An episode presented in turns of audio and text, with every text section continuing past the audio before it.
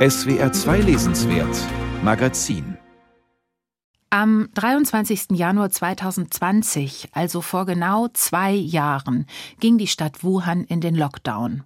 Eine neue Atemwegserkrankung war ausgebrochen, viele Leute erstickten. SARS-CoV-2 wurde die Krankheit genannt, bald schon wurde berichtet, sie käme von einem Wildtiermarkt in Wuhan. Das Virus stamme von einer Fledermaus und die habe Menschen infiziert. Komisch nur, dass sich gerade mal 280 Meter davon entfernt ein P4 Hochsicherheitslabor befindet, das zu just diesen hochgefährlichen Fledermausviren forscht. Gibt es einen Zusammenhang? Das konnte bislang nicht einmal die WHO klären, denn China gibt nur wenig Preis. Die Frage nach der Herkunft des Virus, nach Wahrheit und Vertuschung, treibt auch den Autor Liao Yiwu um in seinem neuen Wuhan-Dokumentarroman. Der basiert vor allem auf Internetrecherche und WeChat-Gesprächen, denn Liao Iwu lebt seit 2011 in Berlin. Im Internet aber ist man oft quasi live dabei, etwa bei den Recherchen des Journalisten Chris Lee, der seine Aktionen eins zu eins gefilmt und ins Netz gestellt hat. Damit beginnt Liao Iwus Roman. Den hat die Kritikerin Isabella Akucci gelesen und mit ihr bin ich jetzt verbunden. Guten Tag, Frau Akucci. Guten Tag, Frau Borchert. Ja, der Journalist Chris Lee. Wir erleben ihn ein ganzes Kapitel lang. Ja, dann wird er verhaftet und es werden andere Figuren wichtig bei Liao Yiwu. Warum wohl dieser Einstieg in diesen Roman? Also diese kommentierte Beschreibung eines Videostreams? Ja, ich denke, dass dieser Videostream auch für Liao Yiwu ein Auslöser war, diesen Roman zu schreiben unter anderem. Man muss sich das ja vorstellen, er ist ein Dissident, er ist ein hochpolitischer Autor und er sitzt jetzt in Berlin. Er kann nicht mehr nach China zurück, sowieso nicht als Dissident, aber in dieser Lage natürlich auch nicht. Und das Einzige, was er wirklich tun kann, ist, junge Widerstandskämpfer im Netz eigentlich live zu begleiten. Und dieses Erlebnis scheint für ihn auch sehr überwältigend gewesen zu sein. Und ich glaube auch, er wollte sich mit diesem Buch auch ein Stück weit verneigen vor diesen wirklich noch, ja, sehr jungen Menschen, die jetzt eben versuchen, die Wahrheit in China rauszufinden. Und ich glaube, deshalb war es für ihn ganz zwingend, mit diesem Chris Lee eben anzufangen, um eben zu zeigen, was da eigentlich jetzt noch los ist in China. Und das sind ja auch alles Sachen, die wir hier nicht mitbekommen. Wir können das zwar nachvollziehen. Ich habe dann auch im Internet geguckt und man kann tatsächlich diese ganzen Videos auf YouTube finden, zumindest sehr viele noch davon. Aber wir verstehen sie natürlich meistens als Deutsche nicht oder als Engländer. Und deshalb war es ihm, glaube ich, wichtig, dem Westen über dieses Buch auch zu zeigen, was es aktuell für Widerstand in China gibt. Chris Lee wird schließlich verhaftet, das ist Fakt und äh, das erzählt auch Liao Yiwu. Und danach geht sein Roman als Roman dann eigentlich erst richtig los. Also da wird dann ein fiktiver Historiker namens Ai Ding zur Hauptfigur, der wohnt vorübergehend in Berlin und will zurück zu Frau und Tochter und die wohnen nun unglücklicherweise in Wuhan. Was erlebt Ai Ding denn auf dieser Reise zurück? Ja, er erlebt da im Grunde den totalen Wahnsinn.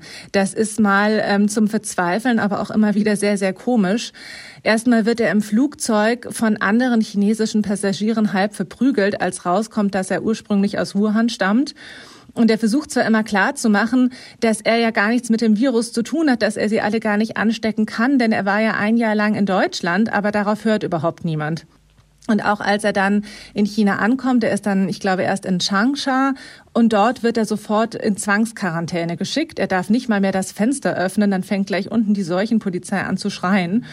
Also es ist ein totaler Wahnsinn und ähm, dann bekommt er endlich einen Passierschein. Er darf nach Hause, heißt es, mit einem Motorrad.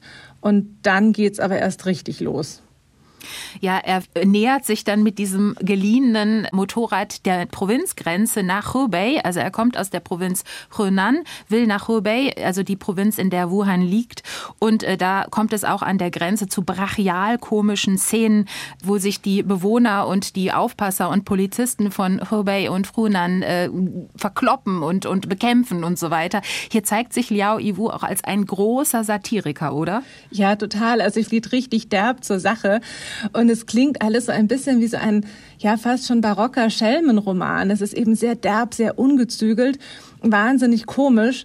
Und es steht auch in einem sehr scharfen Kontrast zu diesem sonst so hochtechnisierten Überwachungsstaat China, der da gezeigt wird, der ja sonst so kalt ist und so technisiert und ja auch futuristisch. Und auf einmal haben wir hier es mit so einer völlig anderen, so einer bäuerlichen Welt zu tun, die auch ein bisschen eher aus der Zeit gefallen scheint. Also ich finde es sehr interessant, wie er da zwei so ganz unterschiedliche China aufeinander clashen lässt in diesem Roman.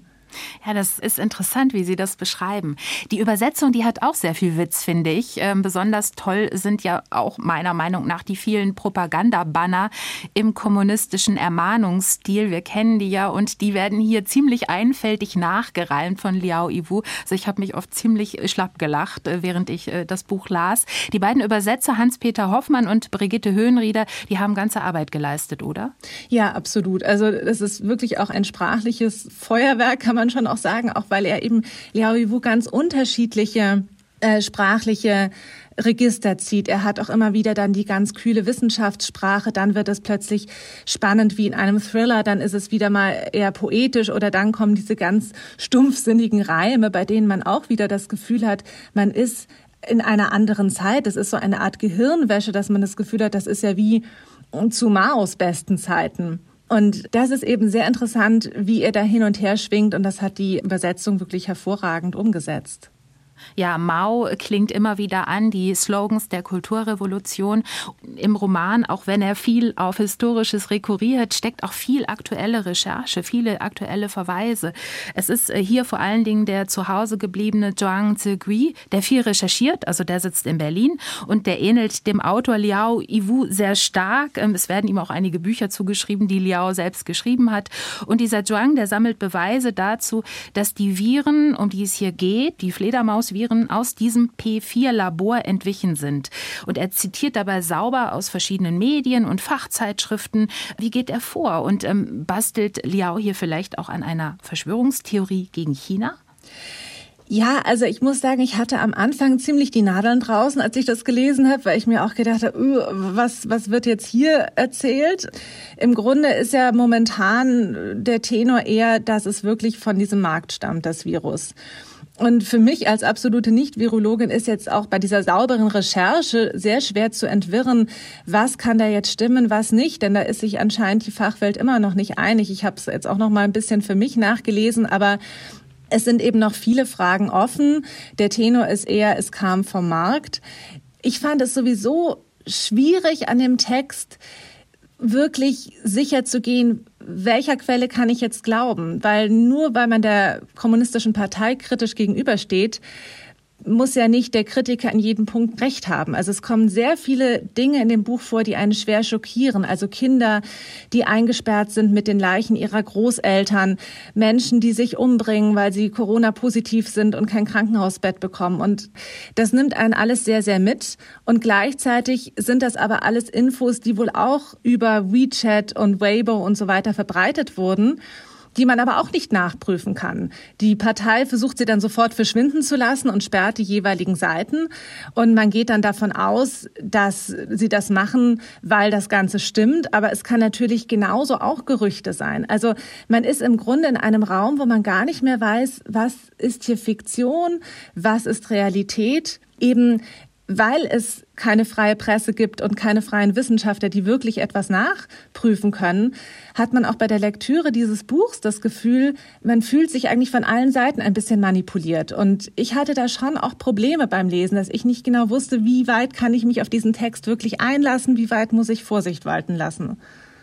Welcher Quelle kann ich glauben? Das ist die große Frage, die dieser Roman aufwirft. Das ist auch ein sehr hybrides Werk, also ein Werk, in dem Fakt und Fiktion verschwimmen. Also manches ist wirklich streng recherchiert, manches ist wiederum erfunden. Es gibt äh, romanhafte Szenen, es gibt fiktive Figuren. Das macht Liao Yiwu natürlich nicht zufällig. Ja? Er, er hat hier eigentlich, finde ich, die Form gefunden, die es braucht, um genau diese Frage nach Fakt und Fiktion zu stellen, oder?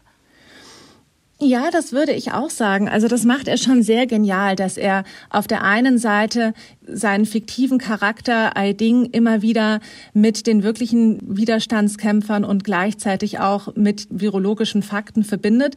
Das ist schon wirklich sehr geschickt gemacht und auch sehr reizvoll zu lesen.